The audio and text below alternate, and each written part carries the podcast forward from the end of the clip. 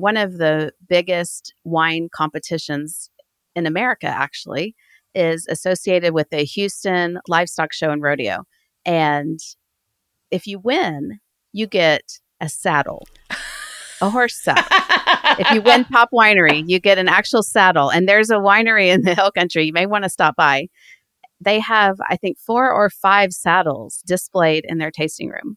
But if you win kind of a class championship, so your wine is the best, you know, Sangiovese 25 to $40, you get a belt buckle. So people collect. I mean, they have a million belt buckles, and if you're lucky, maybe even a saddle. Wow. I love that. That is some local culture, people. That is wonderful.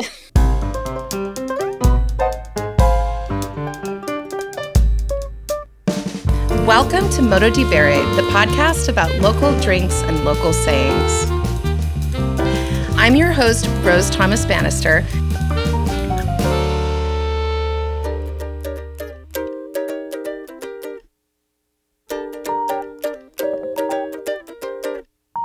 I'm here today with Shelly Wilfong, a wine educator and the host of the excellent podcast, This is Texas Wine. Shelly, welcome. Thank you so much. I'm delighted to be here. Shelly reminds me of an old fashioned newspaper reporter.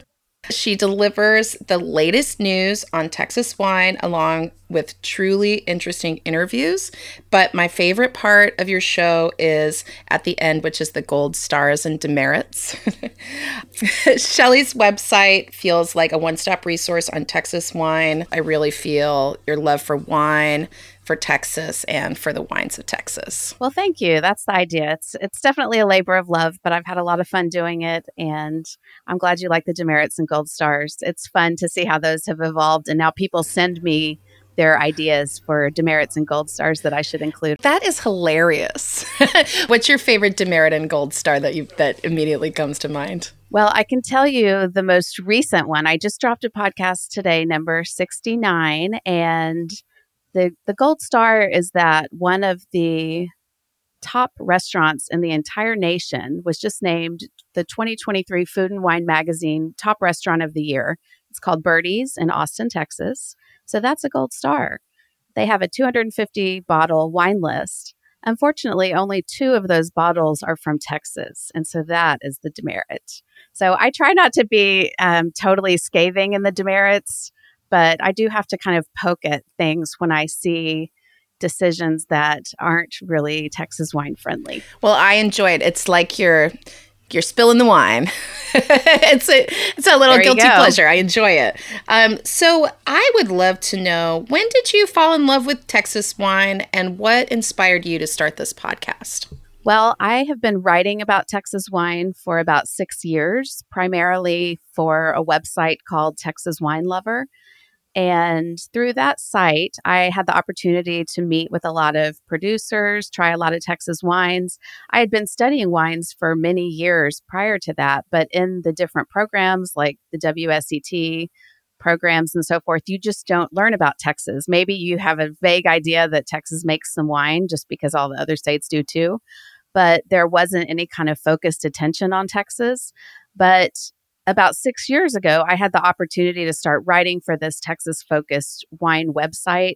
And at the time, I mean, I had had some Texas wine that I thought was fine, but I hadn't explored very widely. And so through writing, I really came to know more about Texas wine. And since then, there are some Texas specific wine certifications that you can get. Anybody can, you don't have to be a Texas resident. And so I've also pursued those. But early on, there was not a lot of Texas wine in my general wine education. But during the pandemic, actually, I was thinking about how I wanted to um, pursue more around Texas wine. And I thought, there is not currently a Texas wine podcast. There had been one many years in the past that had produced maybe 20 or so episodes, I believe. And then that had gone away. And so I thought, well, how hard could it be? Famous last words. Um, it's it's not terribly hard, but there is a lot that goes into it, as you know. And um, I've had a great time and really focusing. It's a very large state. It's actually even bigger than France, and so there's plenty of material. Let's just say that. I love earning certifications. Tell me about the Texas wine certification. There are two Texas wine certifications that are both offered by the same instructor and the same school, which is called the Texas Wine School. They do classes both in person and virtually, and the Texas Wine certification is a level one and then an advanced level, level two. And those are both held virtually. So, anywhere you can receive a shipment of wine, you could order the wines for the class and take the class. Um, it's taught by Dr. Russ Kane, who is just a brilliant historian and he has really chronicled so much of the Texas wine story and has taught me a good amount of what I know. I've forgotten more than um, I should have at this point, but it's been a fun journey to really delve into everything Texas. Now, I'm about to delve into Texas myself because at, at the moment in time when this interview is being recorded, I'm about a week out from having a, a Texas wine adventure. So I'm really excited about that and grateful to you and your podcast. You have these wonderful maps along with other resources on your website. Could you kind of take us through the wine regions in the map? Surely. Like I said, it's a very big state, and um, Texas actually is the number five wine producing state in the nation. And there are several key wine growing areas in the state. There are actually eight AVAs, but I'll tell you about a few of the most important. One is called the Texas High Plains. And if you're looking at a map of Texas, look at the the um, top left hand corner. So the north western part of the state. And Texas High Plains, the main city nearby is Lubbock, Texas, which is a college town. And that is an agricultural focused area, um, not only for wine grapes, but for many, many crops that are grown in Texas, everything from cotton to soybeans to peanuts to watermelon. And back in the 70s, a bunch of row farmers actually started growing grapes because it was a more water friendly crop there was more value per acre, et cetera. And so that's actually the primary growing region in the state of Texas. And about 80% of the grapes grown in Texas are in that AVA, the Texas High Plains. The other area that you should really focus in on is actually where I believe you are going on your upcoming trip, and that is the Texas Hill Country. And the Texas Hill Country is just right in the smack dab middle of Texas. And it is the third largest AVA or American Viticultural Area in the country. So it is a huge, huge um, region. There are some subregions, some nested AVAs within that, and there are about to be even a couple more. But that middle part of Texas is where most of the tourism is based. So many, many wineries using grapes from the high plains will bring them into their wineries that are located in the hill country. And when you hear about Texas wine tourism, most likely you're focusing in on the area in the hill country. So towns, cities like Austin and San Antonio are very close. And even Houston and Dallas are within maybe a four hour trip into the hill country. So there's a lot of population, a lot of tourism, and it's an exciting area, not just for tourism, but there are actually also vineyards there. That's the second most prolific um, area for wine grape growing in the state. Another thing to know about the first area I mentioned, the Texas High Plains, you might have guessed from the title of the region, it is at high elevation. Now, it's as flat as a pancake, but it is at very high elevation. I mean, not just for Texas, but for anywhere in the world. When we're talking about high elevation viticulture, this area absolutely counts because the vineyards are somewhere around up to 4,000 feet in elevation. I am aware that wine is grown in all 50 states. And some of those states clearly are more famous than others for their wine. And when I started to hear about Texas wine, I assumed there must be an elevation because, you know, the first thing people think about is is that Texas is so hot. Can you talk a little bit about why that high elevation area would be the main AVA, Ag- American Viticultural Area in Texas? The high elevation helps because grapes, although they may heat up during the day, there's going to be a large shift in the temperature from day to night. And that allows the grapes to retain a lot of their acidity, uh, which helps just with the general chemistry and winemaking and uh, makes for better grapes. It extends the growing season a bit. So, that is one reason why that is an area that's really important. Now, the hill country where you're visiting does not have that altitude, and it's also a successful wine grape growing region. So there are a lot of factors that can play in, but elevation sh- certainly does help. But you mentioned that Texas is hot, and it certainly is. But Texas is also surprisingly cold. We've had all kinds of crazy weather events as of late, but even in, in prior years, some of the main risks to grape growing in Texas are late spring freezes. But we also can have an early um, freeze in the fall. We actually had one back in 2019 on Halloween. So the grapes had not yet kind of returned to normal after the harvest and they were really damaged by a big freeze. So we just have high highs and low lows. Now, what about climate change in Texas? How is that affecting the grape growers? It's definitely affecting the grape growers and they'll be the first to tell you i think the farmers are always the first to, to know when something is is different than it's always been um, one thing that grape growers are doing is planting the right varieties for their particular vineyard when the Texas wine industry got started in the 70s, they were planting a lot of grapes that did really well in California and international varieties that people were looking for. They wanted their Chardonnay, their Merlot, their Cabernet Sauvignon, etc. And sometimes those grapes do well in Texas, and other times different grapes would be a better choice. And we can see that in wine regions around the world, like in Bordeaux, where they're now allowing grapes that have never been allowed in Bordeaux. And it's because of the changing climate. So a lot of winery owners and winemakers are looking to the warmer regions in the world to see what's doing well there. There are a number of wineries that are planting grapes from Portugal. Portugal is also very warm. Um, a lot of grapes from the south of France do quite well in Texas. So you're not seeing quite as many cool climate grapes like the Chardonnays and the Pinot Noirs, although there are some. But you're you're more and more commonly now seeing grapes that do well with the warm climate. I'm really interested in biodiversity, both of grapes and, and also of, of language. I'm really excited to see that people are experimenting with the wider variety. I think it's it's really interesting in terms of the climate and also it's it's for me as a consumer I think it's really fun to have so much choice. So what are the what are some of the more unique or interesting grapes that you've been seeing planted in Texas lately? I'll mention a few that have done well here that I'm particularly excited about. Um, on the red side, although Cabernet Sauvignon is our number one most planted grape. A few that are doing really well that I'm excited about are Tannat, um, T A N N A T, which is a fun uh, word in and of itself. And Sangiovese does pretty well here. Uh, Mourvedre, so another one from the south of France.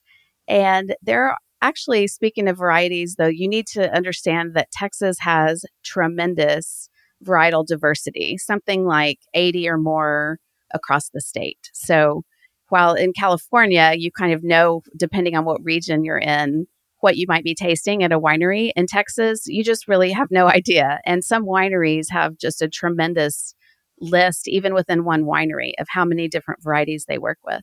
Um, on the white side, I particularly love Albarino and Vermentino. Although many people came to know Texas wine and what they considered maybe some of our signature grapes are on the red side Tempranillo and on the white side Viognier. And those both do really well in some places, but I wouldn't say that Texas is putting all of its eggs in those particular baskets. Now, I don't want to just give all of the light to the stuff that's already doing well in the market. But if somebody wants to try some Texas wine and they're, you know, far away from Texas, you know, maybe but in a city in a place that's lucky enough to have a wide-ranging wine list, what are some of the producers that people might see and get a chance to try? That's a really tricky question because Texans drink most Texas wine because very little of it makes it out of the state as a producer, you have to really want to get your wines into distribution to have them go beyond the state borders because there's just not enough of it, frankly. There are certain markets where there is a presence for Texas wine. Um, if you see anything by McPherson, McPherson Cellars, that is one that you should definitely investigate. Um, the lar- one of the two large wineries in Texas have certain distribution. One is called Llano Estacado, the other is called Becker Vineyards. But you might be surprised to just find a Texas wine from a very small producer that just has some particular relationship with a small wine shop in New York or Washington, D.C. So you might find something unexpected there. And if you do, you should try it. Is there a large uh, DTC, direct to consumer model for the Texas wineries, meaning that people can just contact the winery and have the wine shipped to them? Absolutely. Direct to consumer is huge, and tourism is huge. People sell a lot of wine out of their tasting room. Uh, wine clubs are enormous. Um, some wineries, just within, you know, a small regional winery, say up in North Texas where I'm located, may have 4,000 wine club members. So there's just a lot. When you're considering that most wineries in Texas are small to medium size, more small even than medium, there are really no large Texas wineries in the scope of large wineries in the world. Um, so they're doing a lot of business DTC, yes. What are some numbers about Texas wine in general? Well, if you consider that the top wine states, you know, California obviously outshines them all, but then you think Oregon is one of them, right? Texas makes just a fraction of the wine that Oregon makes. So, in terms of size, it is quite small, but it is growing. Um, new vineyards are being planted. We have about 9,300 acres of grapevines, which is approximately the size of the New York Finger Lakes, just under the size of New York Finger Lakes, if that gives you an idea, since you're in New York. Um, but it's still a small industry. It's still, there's a lot of experimentation, a lot of people joining the industry who are moving in from all across the world, frankly. A lot of Texans that went to make wine somewhere else are coming back home to do it here. Um, it's an exciting time, a ton of growth. What's special about Texas wine? Why should people be looking at this region? Well, it's not enough, in my opinion, to just be from Texas and to say, well, you have to try it from Texas. That's in, in wine terms, that's not enough, right? But what's exciting is that Texas wines are winning awards in blind tastings across the world. And I love to see that because sometimes, even within our own state, people have an opinion about Texas wine that maybe they tasted some 20 years ago and they didn't like it. And so it must not be good.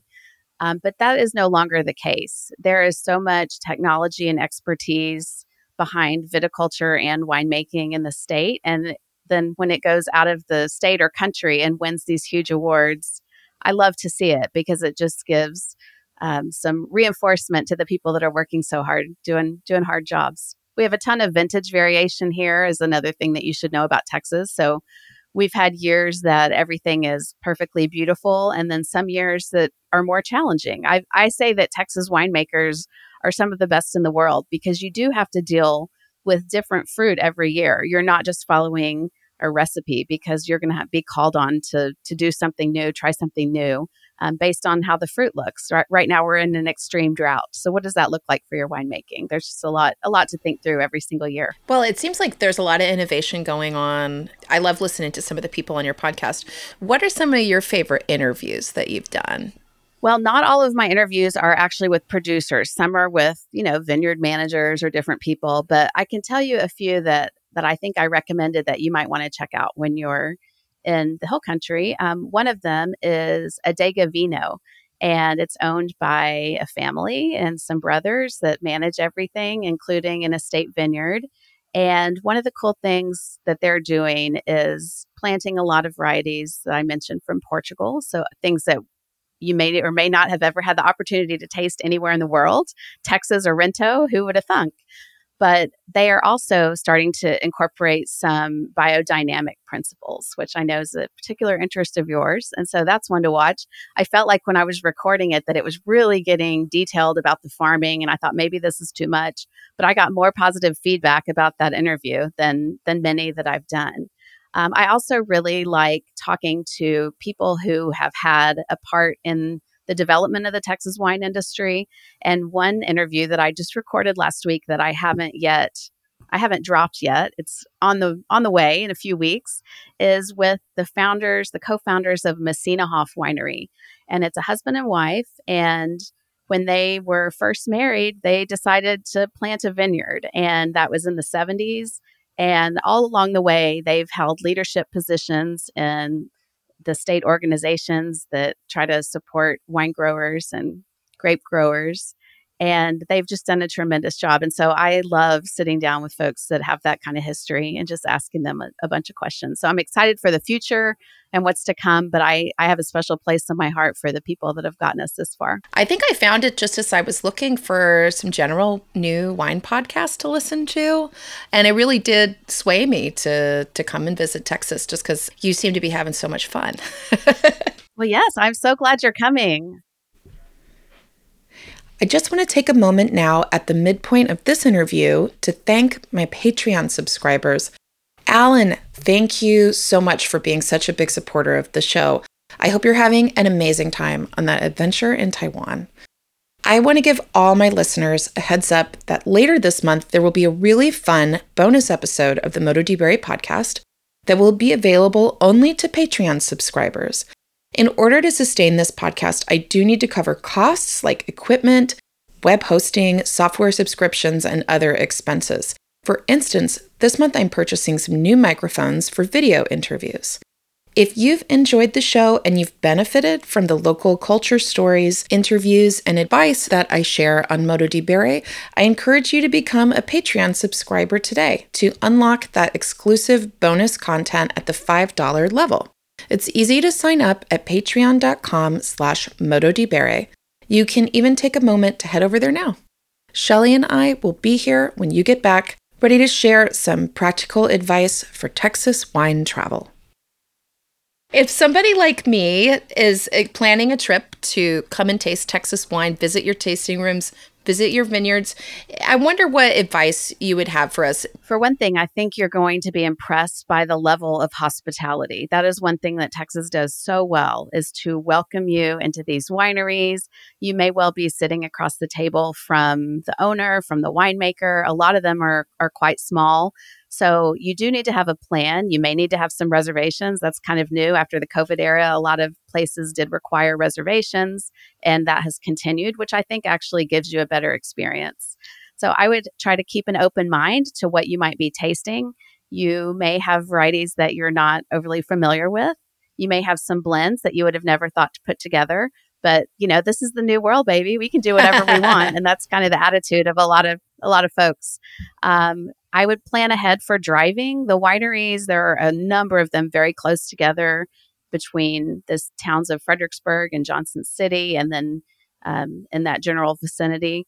But you don't want to drive yourself. So make a plan to have somebody drive you and just enjoy, enjoy, and um, be open minded about the experience. I think you'll have some great wines. I will say that most wineries will have a sweet option, but not all of them do. But most of what you're going to taste is dry. You can expect red, white, rose, dessert, and sparkling, all the above.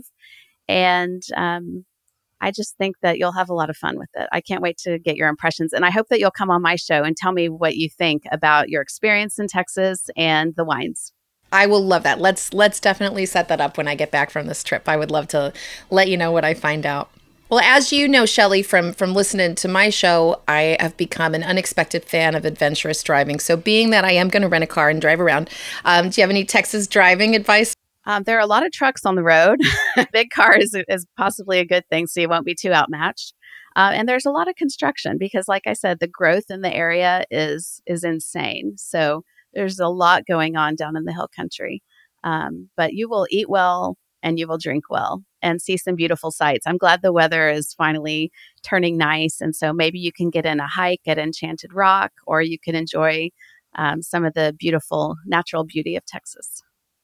I am really, really excited about seeing the hill country. Going up into the high plains, um, are the wineries as kind of clustered and close together, or are they more far flung? They're a bit more far flung. There are a few in Lubbock proper, the town of Lubbock, and then a lot of the farmers that produce, um, you know, the larger vineyards in Texas will have a tasting room at the vineyard. So that's definitely something to see and can be fun as well. Um, so you may be tasting in somebody's barn, for instance, which is really back to the dirt. Love it. Oh, that sounds like a blast. I definitely need to. I like a barn. I've, I've actually done a podcast interview in a barn or two in my time. New goals, new goals.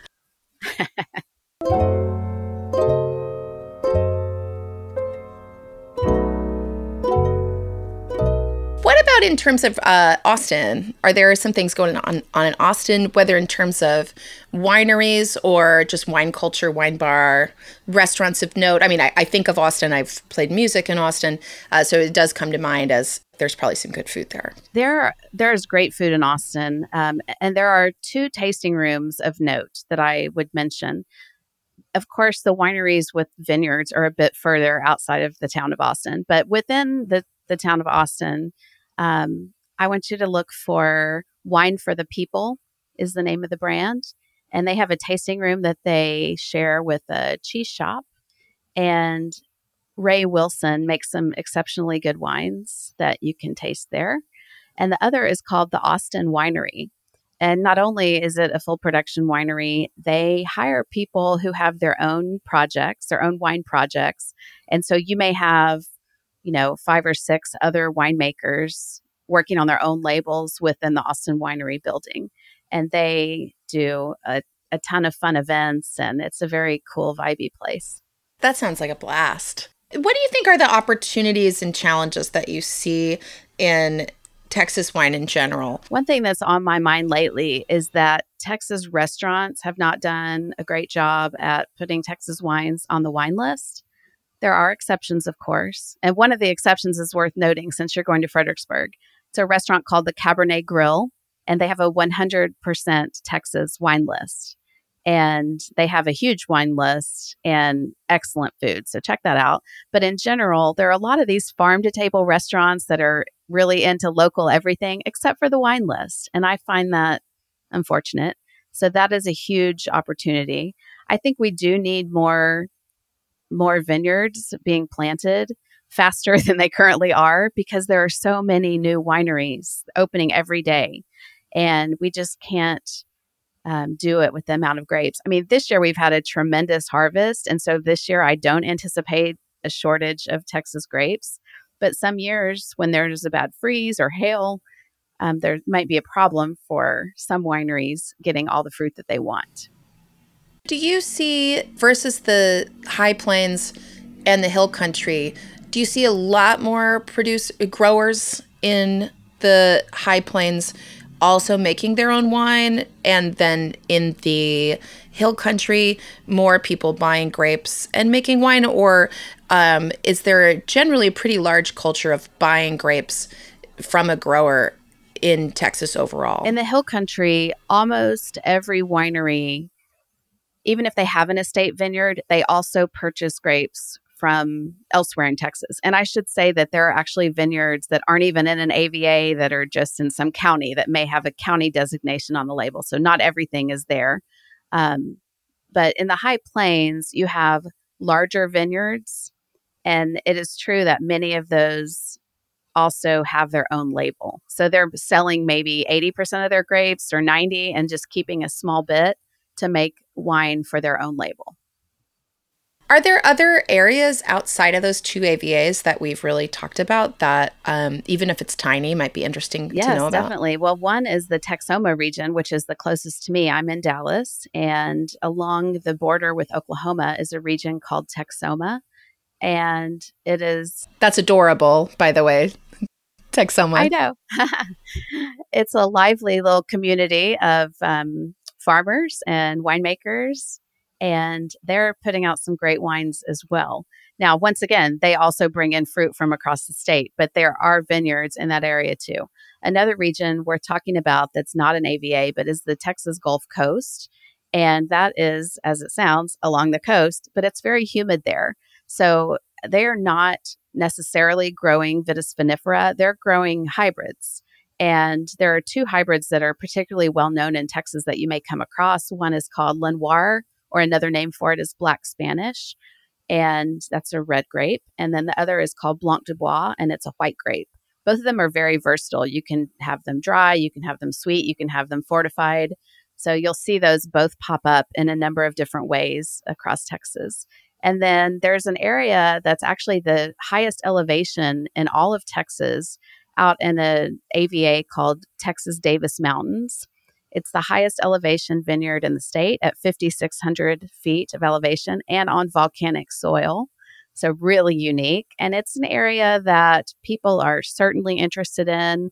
There are more vineyards going in out there, although it is quite remote. It is five hours from the Fredericksburg area and in a different direction than Lubbock. So, it's really out there. There's not a lot of agriculture, but I'm very excited about the quality of the fruit that that region will produce. That sounds so interesting. Um, there, it sounds like there's really a great, great variety. Yeah, for sure. There's just there's a lot going on. I mean, I love that there's enough Texas wine for you to to have your work cut out for you doing a podcast covering it all. That's it's I mean, that's just in in and of itself made me realize that there was something to see here. For sure. Yeah, I don't think I'm going to run out of uh, material anytime soon.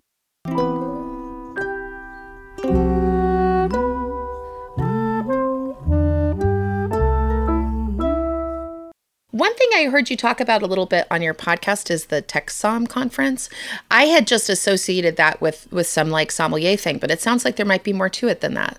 Yes. So TexSom is a is a couple different things. One part of it is a wine competition that happens in the spring, and so wineries from all around the world submit wines to be judged as part of the competition, and within that, there's um, a sommelier retreat. So people from around the US generally come and learn about wine. If they're, you know, studying for a test, they may get coaching around blind tasting and things like that.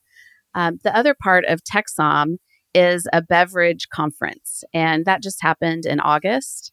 Once again, people from around the world come in, and it's a two and a half, three day conference on all kinds of topics. I mean, just this year, I went to a talk about all hybrids and we did you know a tasting of 12 different hybrids with instructors who are top top top in their field. So many of them are masters of wine master sommeliers or people who've written books on these topics.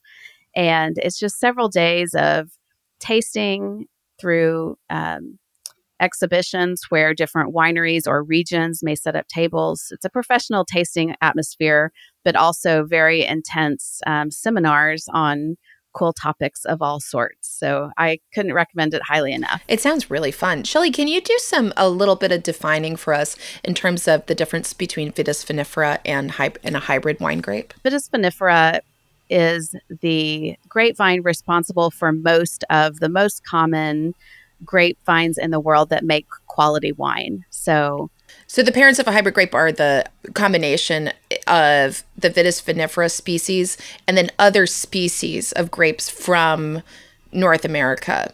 Exactly, and and they can handle often um, temperatures that Vitis vinifera can't handle. They are perhaps more tolerant of um, diseases or irrigation issues. They're just a little more hardy. Um, some people don't consider them quite as as high quality as um, as others, but I think they can be made in in ways that are high quality and and quite tasty. I'm really interested to see that that's a conference topic because you know the American grape varieties and the hybrids of the American and European varieties in the past had been considered really inferior to the European grape species Vitis vinifera. But now that there's so much going on with climate change, there's a lot of attention going to them. And some of the farmers that I've talked to who have to grow hybrids because they're in a really cold area, like, you know, really far um, in the Northeast or something, uh, have told me that it's it's not that they're bad grapes; they just need different attention and to to have a focus on them and to to really get to know them. And there are actually still, even today, new hybrids coming onto the market. And Texas has some of the most recent ones that have been developed at UC Davis by Dr. Andy Walker, and they're called Walker varieties. And so they are coming into Texas slowly but surely, more in, you know, test vineyards, just to kind of, we're going to play around with these. And they all have, they've all been kind of bred to do something different. It seems like there's a lot of experimentation going on in Texas. Absolutely. Do you see that as something that will help winemakers just in Texas or something that people might be able to study or look at from from around the world and get some inspiration from what people are finding out there? I think that there is opportunity for other regions in the world to learn from Texas. Um, just in the past few years, I've noticed more and more international attention um, on um, international visitors coming to Texas, both professional visitors and general tourists. Um, Texas has joined the OIV, an international uh, wine association, and I think that we're the only state in the uh, United States that's a member. And so there have been these international contingents of um, folks coming in who are very interested in in what's going on in Texas. So it's it's fun to see. And I've got a little bit of a funny story to tell you that I think you'll like. I was in Umbria at a wonderful um, leather worker's shop. The leather worker was actually from Tuscany. Um, in fact, I can. I'm just I'm showing off here my Italian purse. Wow. This like little backpack purse. I got it a long time ago and it's just in perfect shape. Anyway, wonderful talented person and he made these but- belt buckles, these very Americana inspired belt buckles that like said Texas on them and had stars and stuff, but they were so small they were just, you know, the size of the width of your belt. They weren't any bigger than that. So tell tell us why that's, that's funny. Well, everything's bigger in Texas, and so obviously, in Texas, belt buckles are are generally quite large and flashy. Um, you may find this humorous. Uh, one of the biggest wine competitions in America, actually, is associated with the Houston Livestock Show and Rodeo, and if you win, you get a saddle a horse saddle. if you win Pop Winery, you get an actual saddle. And there's a winery in the Hill Country. You may want to stop by. They have, I think, four or five saddles displayed in their tasting room. But if you win kind of a class championship, so your wine is the best, you know, Sangiovese, 25 to $40, you get a belt buckle. So people collect. I mean, they have a million belt buckles, and if you're lucky, maybe even a saddle. Wow. I love that. That is some local culture, people. That is wonderful. I, if I had a belt buckle, I'm not sure what I would do with it, to be frank. But I am a city girl. It's true. do you ride horses, Shelly? No, I've been on a horse a few times in my life, but no, I live in, in the middle of Dallas, so I'm definitely not a, a regular uh, horse rider, although they're beautiful creatures. There is a great variety of Texan experiences, clearly. Not yes, everyone's running yes. around with a, what do they call it, a 10 gallon hat? Yes, I believe they do. You know, listen, if anybody if anybody wants to if, if, if a belt buckle comes my way, I, I think I'll figure out how to rock it. um, I, I, grew up in a small town in western Nebraska myself, and I think I'm going to be riding some horses on this trip. It looks like, and I haven't been on a horse in a little longer than I want to say. So we'll we'll see how that goes. Yeah. Oh, I hope there's some great video footage from this. As as I think Texans would say, we're we're fixing to capture that. Yeah. Indeed. So some Texans say that. Some Texans say that. Now, a variety of Texas accents. Do you want to speak to that at all? I mean, sometimes I'll I think I don't know if you get this when you're outside of Texas. Um, uh, but I think people expect a really strong accent, but that's not the case from everybody. I mean, obviously, people have all kinds of accents from, no matter where they're from. But can you tell where somebody's from in Texas when they show up on your door? No, not at all. I think that most common delineation is an urban versus rural accent. My husband is from a very small town and he is a little twangy, I must admit. But he really turns it on when he's been visiting with his parents. So if he's in his normal Dallas setting, I don't hear it as much. But when he goes back home to Henrietta, Texas, population 2600 he does sound a little bit western i have to admit. But um, yeah that's probably the biggest thing is urban versus rural. But so many people are moving to texas from all over. So even within dallas i mean 80% of the people i probably see on a given day are not from texas. Right I love the twang. I think it's gorgeous. Um, I'm excited to to go and immerse myself in um, in all the different types of language from from wherever they're derived uh, out there in Texas, and and I'm I'm really looking forward to it. I'm curious, what are some Texas wines that just specific bottles that have come across your palate lately that really excited you? Oh well, I have a soft spot for bubbles bubbles of all sorts. And a couple that I turn to year after year are, I guess I would say, there's a wide variety, right? So one of them is from Old Vine Chenin Blanc mm. from Texas, up in the High Plains, which is just beautiful. And um, that one in particular is from a brand called La Valentia. And I mentioned Wine for the People in Austin, and that's a project of Ray Wilson. And so I love the sparkling Chenin Blanc. Um, on the other hand, a bright, fun, bubbly pink sparkling wine that I love is from Tannat, And it's called the Bending Branch Frizzante Tannat. So good Frizzante, like the Italians, right? Um, but that's another one that I would try to try to look for. Bending Branch is a little winery in Comfort, Texas, which is not too far from Fredericksburg and they have um, they're specialists in Tannat. Comfort, Texas. That sounds like a setting for a novel. And that Isn't wine that right? sounds very comforting. And Tannat is lovely. I wanted to ask you have you always been a writer? Tell me about the convergence of your writing life and your wine life. You ended up writing for a wine magazine, but were you a writer who became a wine fan? What, what's the timeline there? Well, I'm a person who went to business school and did a, a little bit of writing, but more consulting and a little bit of strategy development and kind of problem solving for corporations, particularly in the healthcare industry and in the nonprofit space. So I've done a lot of different things. I've always enjoyed writing, but I can't say that I it was a focus of my career and I also didn't write for pleasure. So I just wasn't doing it. But it felt really good to stretch stretch myself in that way. And when I started learning about wine, I thought um, I want to do this in a different kind of way. I don't want to necessarily take the the common road and go to work for a distributor or go to work for a winery.